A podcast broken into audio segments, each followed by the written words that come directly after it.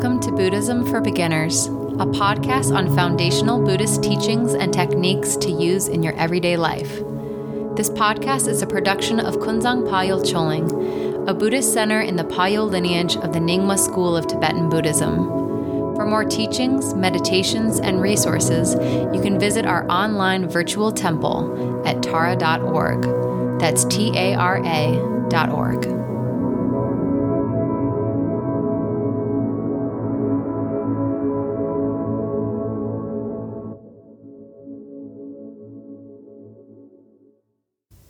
Since all of us have the Buddha nature intact within us, we are all equal.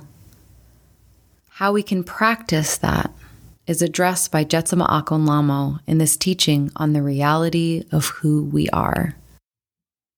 I'm going to be brutally honest um, and tell you a story about myself that is both near and dear to my heart because I learned a lot about from it but it's also very difficult to relate because it was a very painful episode in my life. Then I'm going to tell you some brutally honest things about you. But since I went first, you're going to have to be okay with that because I'm smiling when I do this. Turnabout is fair play.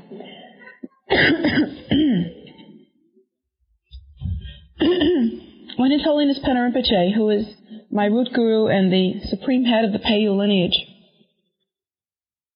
came to America, came to this temple particularly to confer the blessing of the Rinchen Terdzod. He stayed here for four months, was it? Four months. And during this time, my other root guru, Gyaltrul Rinpoche, who was also there, put a bug in my ear and suggested that I ask His Holiness to go to the Vietnam War Memorial and to pray for those soldiers who had died, um, or those people who had died at the, uh, in the war.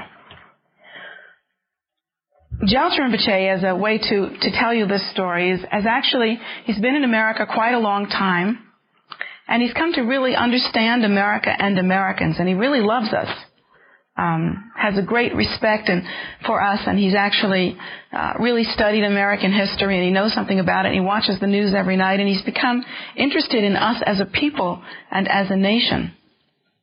And he has a great deal of compassion for our particular brand of Americana suffering, which we are so proud of.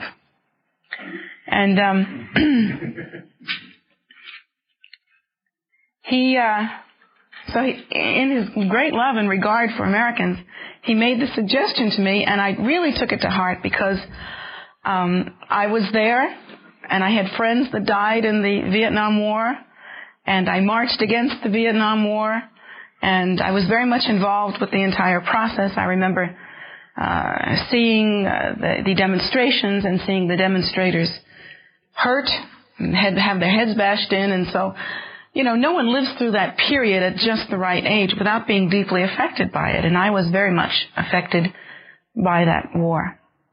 And so, when that happened, uh, that, that Gyaltrul Rinpoche suggested I asked Penor Rinpoche to do this, I thought, yes, this is great. Yes, I have friends that died there, special friends of mine, and, and I really feel for all the death that happened at that time, and that is a crucial time in American history and yeah, I really, I feel connected to this and this will be to me like a celebration, like a, a real connection, a real coming home, a real event.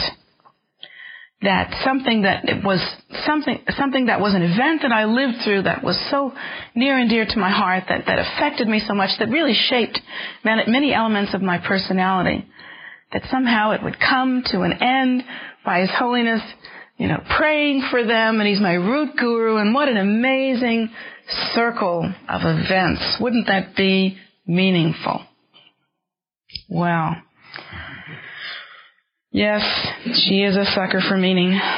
Anyway, I went to Penor and I said, Penor Rinpoche, I mean, did three prostrations, all the traditional things. Did three prostrations, gave him a white scarf, said to him, um, I, would you please do this? I didn't tell him that this was a request from Gyaltrul Rinpoche because if I had told him that, the whole thing would have come out differently. but I just told him from my heart that I asked him would he please come and pray at the war memorial and do a puja there for the people who had died in order to eradicate their suffering and blah, blah, blah. And this was very important to Americans, very important to me. And I went on and on and on in my extraordinarily eloquent manner. Yes. Everybody's looking at me like, really? so surprised. Um, and I just really asked him from my heart, would, you, would he please attend to this and take care of this as, as my root guru? I would be so proud. It would seem so meaningful to me. And he looked at me, and his eyes got narrower and narrower and narrower, and the little pulse at the side of his head started to pulse, and I thought, oh God, I'm in for it now. Mm-mm-mm. Now, I have to tell you, Rinpoche is known to be a very wrathful Lama. He's not angry in an ordinary sense, but he's wrathful in an enlightened sense. And when he's wrathful, it really changes your life. I mean, it's not like when an ordinary person gets mad at you. It's like sitting in front of the Memorex commercial, you know. It really, it blows you away. And it changes you. And that, that is precisely what happened to me at that very moment. My entire life was changed. He said to me, How do you dare? Now, this is the painful part. Call yourself a bodhisattva. How do you dare single out one period of time and one nation's problems? How do you dare call yourself a representative of the Dharma? And I went, I, but I was, I, there's a lot of them that died, not just one. And I, and he said, think about cyclic existence. Think about in this, that of this universe, there are 3,000 myriads of universes. Think about this planet, of this planet in all the galaxies, how many planets are there? Think about the sentient beings. Think about the countries of the world. And he proceeded to tell me a story in which, um, as, he, as the Chinese were forcing the Tibetans out of Tibet, and were taking over Tibet, that he had to leave Tibet in a hurry and climb over mountains and take with him thousands of people, most of whom died. And, and uh, although he left Tibet with thousands of people, he came to India with something like 20 or just a few, a handful of them, that they all died en, en route in trying to escape. Um, and he told this story uh, that as they were dying, his own people his own students who were completely dependent on him as they were dying with their bodies, you know, cut open with bullets. As he was running, they said to him, please, Rinpoche, come back and do phowa for us. You know, give us the prayers for death. And he had to step over them to run. And the reason why he had to run was because he held in him empowerments and transmissions that only he had. And if he were to not, if he were to take the chance of dying himself and not confer those transmissions, they would be lost to the world. And so many uncountable sentient beings would not be able to receive the benefit of that teaching. And he said, he described that crying and sobbing, he had to abandon his own students.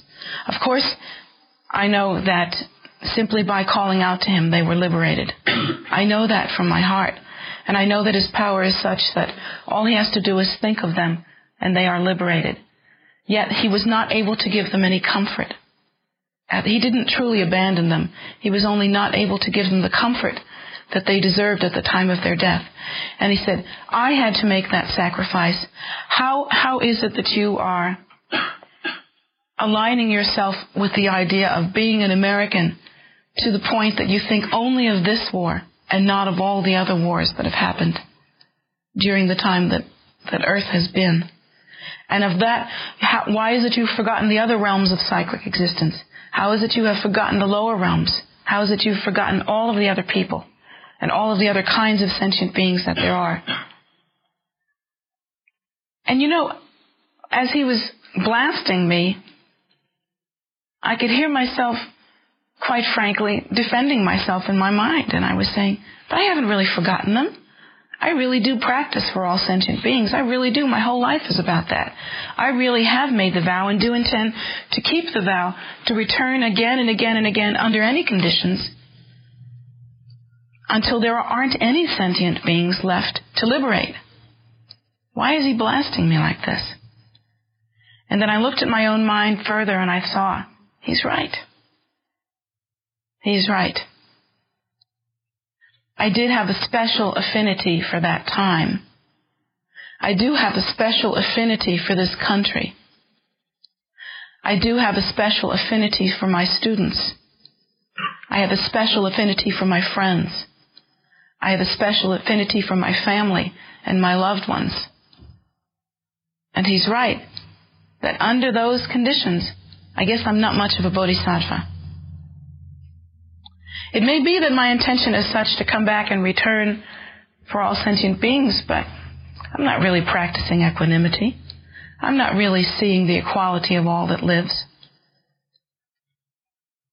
And actually, and here's the part where I get to tell the story about you, that's true of all of us, isn't it? We think of our special life form as being so extraordinary. And our family, we would die for our family easily. Does that mean that we're compassionate? No, it means that we're attached to them. Actually, I was thinking about something else that happened. In fact, it happened last night. And it made me think that maybe I should talk about this today. I went to check on my daughter while she was sleeping. And um, when I went to check on her, I noticed that crawling on her pillow next to her, now this is going to sound gross, but this is the country, there was a tick. You know, a tick. And I remember looking at my sweet little baby, you know, and looking at this horrible bug and thinking, get away from my baby, you nasty bug. I mean, not in those words, of course, but I did pick up the bug and think that it was probably one of the most miserable life forms that it would even consider taking a hunk of my lovely child. And then I realized I was doing it again. Because the Buddha teaches us that all sentient beings have been our kind mothers. And that means that all life forms are equal and that we ourselves can be born as any life form according to the karma of our mind, according to the fabric of our mind. There are many stories in, in Buddhist teaching that say that um, you know, you can you can really favor your family and really love your family, and then uh, they can be reborn as a dog that you kick in the next lifetime. There are many stories like that in Buddhist teaching to try to teach us of the equality of all that lives. And I was thinking about that um, little tick. You know, I like to think that I'll be able to help my daughter practice Dharma and liberate her mind to the extent that she will not be born as a tick in the next life. I like to think that's possible. But let's say it's not possible. Let's say, and it's theoretically possible, that she would take the form of a tick in the next life. And let's say in the next life, I'm not so fortunate as to meet up with that tick before I met up again with Dharma. And let's say the tick was then my daughter. And let's say I picked up my daughter and squished her for biting the tick. You know, we have to think like that. You, we think to ourselves, oh no, that's silly. I'm, I'm so great now. I would never be reborn as a tick. Well, you know, you have to think again. the Buddha teaches us that we're not all that great. The Buddha teaches us that the karma that causes the rebirth as an animal is the karma of ignorance and not understanding and dullness and slothfulness and we all have it. And the karma that causes us to reborn, to be reborn as in the hungry ghost realm is the karma of grasping, greed, and desire. And we all have that. The karma that causes us to be reborn in, uh, as a, in a hell realm or a hellish realm, a lower realm, is the karma of anger. And we all have that too. So we don't really, in our short-sightedness, get the big picture. Instead, we remain very attached to those that are close to us. And the reason why we actually remained attached to them is because we define ourselves through our relationship with others. And the bottom line of that attachment is the belief in self nature as being inherently real. Not the awakening to the primordial wisdom state, which is our true nature. The Buddha teaches us that in the assumption of self nature, we must always segregate self from other, and we must always define other and react toward other. Therefore, there will always be beings in our lives by whom we are repelled, toward whom we have great respect. There will always be beings in our lives that we have very little care for, very little consideration for, and then there will also be those in our lives that we have high regard for and would do anything for. And we we always have special special interests. Some of us really want to um, align ourselves with the Tibetan situation and take care of the Tibetan situation and try to help Tibetans. And some of us really want to align ourselves with uh, the, the plight of the Native American Indians. Some of us really want to, um, you know, uh, practice uh, uh, the holding to civil rights and and and uh, and uh, try to benefit the um, minority groups in America. Some of us are animal lovers. Some of us love children. Some of us prefer sophisticated, educated people to ignorant, poor ones, or vice versa. But whatever it is, it isn't really about compassion.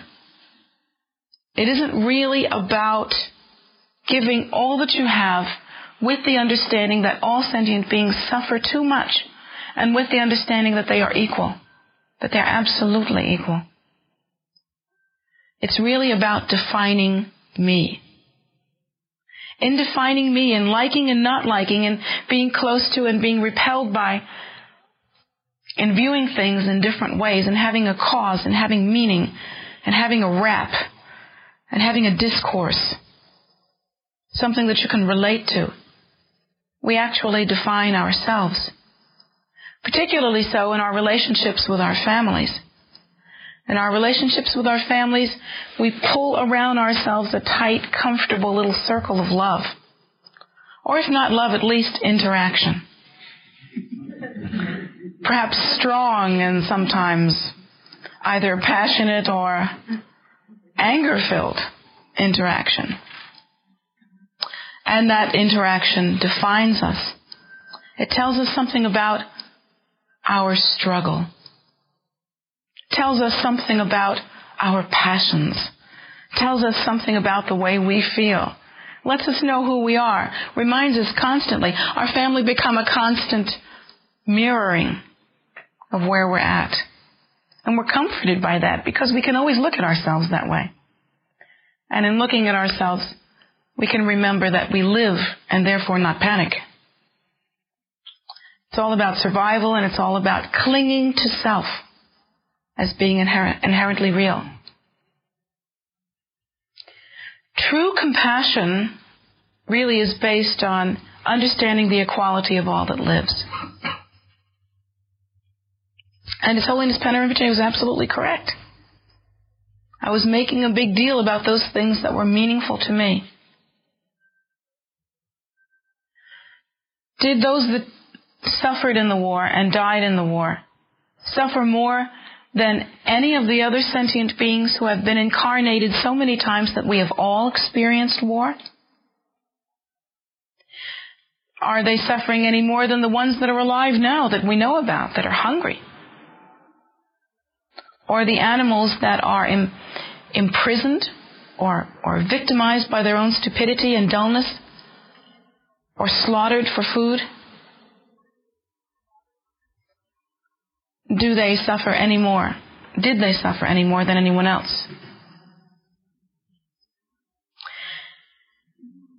And in our particular relationships with our families, with our friends, the things that we go through, and we're always going through some kind of thing.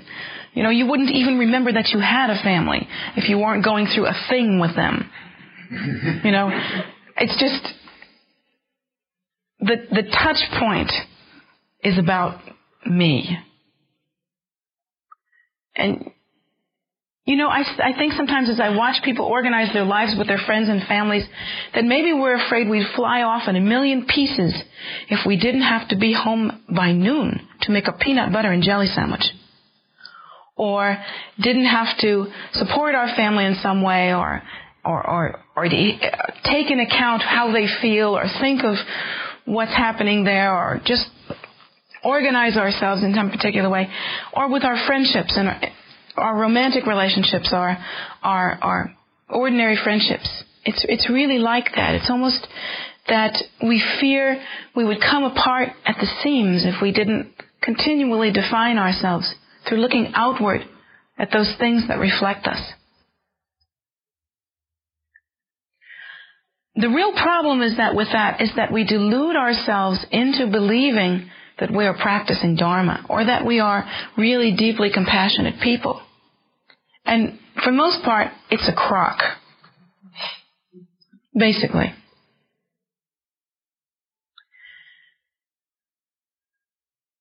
Because we are not so much giving of ourselves as we are taking. If we become very interested in special interest situations, are very dedicated to the welfare of our family, it actually has a profound effect on us in that it influences us to think in a certain way about ourselves. we think, oh, I'm a good mother. Now I know. Or, oh, I'm a bad mother. Now I know. Or, oh, I'm a good friend. Or, oh, I'm a very concerned individual. Or, I'm socially competent. Or, I'm socially concerned. Um, I'm aware of the world. I'm, I'm into nature. I'm an animal lover. We have all of these ways of understanding ourselves.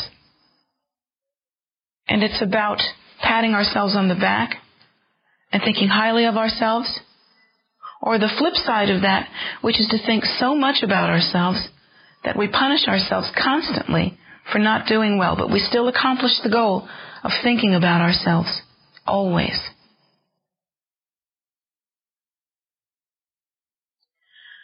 Instead, the Buddha instructs us that all sentient beings are equal, absolutely equal, and that each of us contains the potential for enlightenment in the form of the innate Buddha nature, the Buddha seed that only awaits our awareness. The Buddha nature, the Buddha seed within us, is the absolute assurance that at some point we will achieve Buddhahood. We are the Buddha, therefore, but we have not awakened to it yet. And that's true of all sentient beings, all sentient beings without exception the non-physical ones, the physical ones, the form and formless, the animals, the people, the, the, any form that you can possibly imagine that can possibly exist has within it the inherent Buddha nature. It is impossible for a sentient being to exist without that inherent nature. And they will all become Buddha someday. Even that tick. Even that tick. Well, in all fairness to myself, I want you to know that I did give the tick a blessing, and I did put it out nicely and tenderly on a leaf, but not without becoming extremely angry at it for messing with my daughter. So there's probably a mixed karma there. Probably come back as a student that I had a real tough time with. I always worry about that. But at any rate, we have to think that way. We have to think about all sentient beings being completely equal. We have to practice that way without attachment. It has to mean nothing to us, and that's the point. That's when it becomes genuine compassion. When it's our family, it means a lot to us. We really want them to do well. Because it's a reflection of us. So it's no big deal if we really do a lot for them. But if we love that one that we've never seen, so much that we vow to return for them endlessly, under any conditions, to scoop them out of the suffering of cyclic existence and bring them to enlightenment firmly. If we vow to return, no matter what the condition might be, for those that we have never seen and never learned to love, that's a truer kind of compassion. Furthermore, if we practice you know, determined and forceful and, and disciplined way in order to achieve realization for all sentient beings, most especially for those that we have never seen, that we know only in theory. our suffering. That is the most meaningful kind of compassion. It is true compassion. Now, the kind of compassion that we feel for our family has for us a real drawback as well. And I'm not saying not be compassionate to you. I'm not telling you to be not lacking in compassion toward your family. But I am saying that if you listen to what Penor Rinpoche taught me, he said to me, what kind of bodhisattva are you that you think of only those people that died in the war and not of all people? So if we think of our family with great compassion, the drawback is that we are constantly enforcing our self-image, constantly enforcing our clinging to self. My family. You hear people talk about their families and it's, you, you think maybe they forget that they, their family has a name. Have you ever heard people say, my husband constantly? Or my boyfriend or girlfriend constantly? Or my son, my child? I just said it about my daughter, didn't I? She has a name, you know, Atira. And that's a very difficult thing to watch yourself do. We cling so hard, and it's about us. And that the, the compassion that we have, the relationship that we have with our friends, even with mutual sangha that we're used to living with, our countrymen, our children, there's a mixed blessing in working only for their sake. On the one sense, yes, you are doing something compassionate, but in the other sense, you are betraying what you are. You are forgetting the point.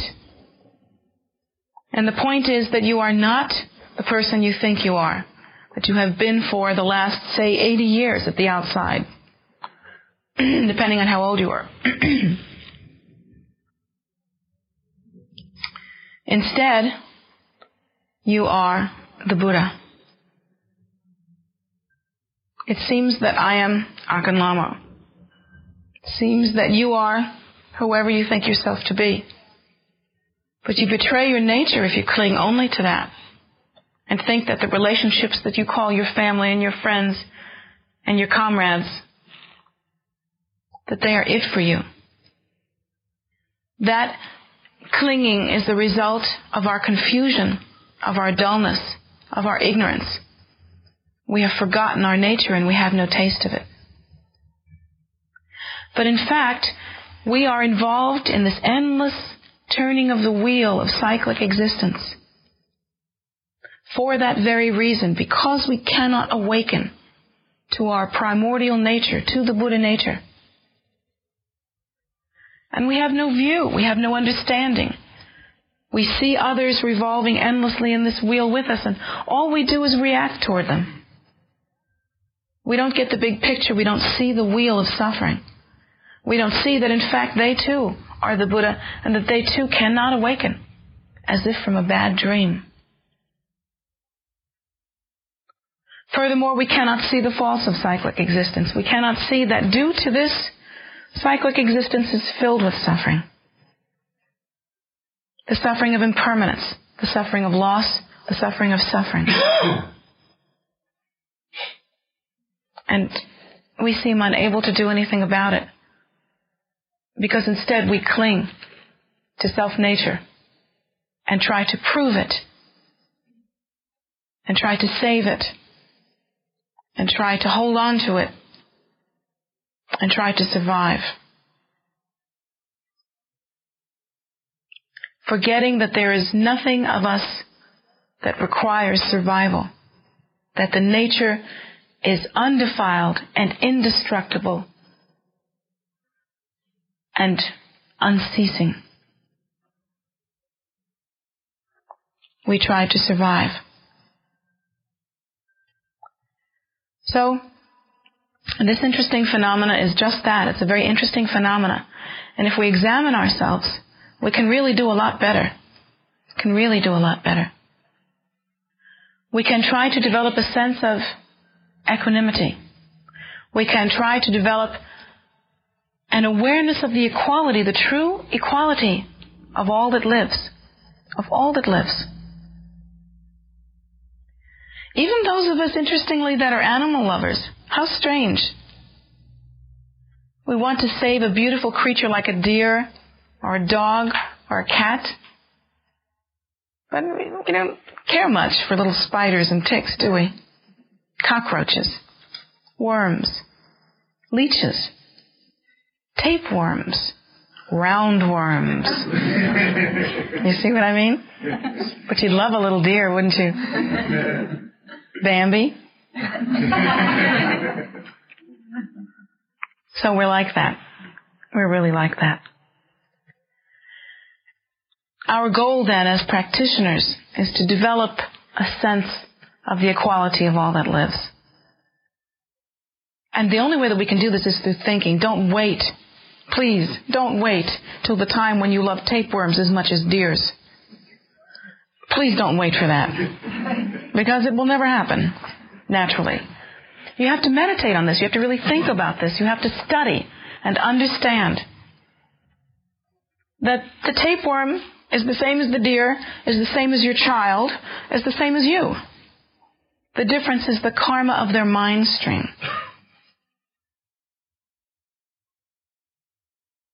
I have a really funny line about the Cape tapeworm, but I don't think I'd better say it on tape. Anyway, I'll let that go. But those of you that would remind me, I have a great line for this later. It'd be an awful thing to put on tape, though, wouldn't it? The difference between all life forms is that they actually have only a difference in their in their mind stream, in the karma of their mind stream. Those of us that have a great deal of hatred will be reborn in a certain way. Those of us that have a great deal of ignorance will be reborn in another way. Those of us that have a great deal of greed or grasping will be reborn in another way. And the combinations are infinite, and so, the, so are the life forms so are the lives. So please think about this. Please think about developing true and stable compassion. The other drawback with the kind of compassion that we feel towards our friends and families is that it is not stable. It is completely dependent on how they act. You may have great compassion for your family, but if they cross you, forget it. you have great compassion for your husband or wife, but wait till they give you a hard time. Out. Forget it. You're a loser today. You're in the doghouse. We have great compassion for our children. And it's the same thing. We love them a little more when they're sleeping. so please think about that. That kind of compassion is not stable. It does not last. When these relationships go at the end of our life, so does that compassion. It doesn't really imprint on our mind streams. It's very little, lightweight. The compassion that remains with us and produces the karma for the next rebirth, fortunate rebirth, is the karma that is based on the equality of all that lives and the understanding of that real altruism, real caring for others, real longing to be of genuine benefit to sentient beings, real and sincere wish to see the cessation of suffering for all sentient beings equally. Meditate on the fact that those that are your most dearly beloved could very well be a tick in the next lifetime, a real annoyance to you, or a tapeworm for whom you have to go seek medical care. Think about that. Really, you should think about that. It's not a pleasant thought, I know, but you should think about that. It's good for you, like broccoli. And then think about all of the different ways in which your family and friends appeal to you and think about the fact that they could very well be very and very alien life forms to you in some future time. And try to develop a sense that any life form that you see, from the most repulsive to the most uplifting, what must have been your mother, your kind mother, who was one of the reasons why you got here. And could have been the sweetest lover you ever had, or the most adorable child, and loved them that much, sight unseen, enough to return for them again and again and again, under any circumstances, until their suffering is finished. Please meditate in that way. That is truly the Mahayana ideal. And truly the method that purifies the mind stream and bring one, brings one closer to enlightenment. Let alone the fact that it makes you happier, makes your mind more stable. You're not up and down worrying about what your family and friends are doing. You just kind of love everybody. And it uh, causes you to be generally a happier person. So think about these things and please practice. Remember, if you just think about it and don't practice it, it doesn't do you much good. So really try to practice it. Some of the things that we have people do is to buy up all the live fish bait in the local stores. Every now and then down at Poolesville store, somebody in red robes comes down and buys up all the local fish bait. They must wonder, what do they do with these things? You know, hundreds of fish. Well, what we do with them is we let them go. We bless them and let them go. And we do that with night crawlers and earthworms. If any of you are fishermen and you go to the bait store and there aren't any more night crawlers left, tough. tough noogies. Because we're just going to keep on doing it. And uh, go to fish markets and buy up the animals and set them, take them away from the fish market so they don't recatch them. Set them loose and understand that you're not doing anything other than taking care of your family. You are taking care of the great family of cyclic existence. And we are all completely and intimately interrelated. In that way, you will never be disappointed. Loving only those that are close to you will always disappoint you. Because in cyclic existence, sentient beings are bound to let you down. Because they are sentient beings. You'll always be disappointed. Certainly it's been my experience. I always have been. So rather than be disappointed, love completely, openly, with no regard for the response to yourself, simply because you've meditated on the equality of all that lives and you know it to be the truth. And in that way the mind becomes stable and the joy becomes all pervasive rather than just limited to having a good day with your friends and family. Please do think like that. Thank you very much for being here today and for being part of the Dharma family, which is not better than any of the other families. Remember that.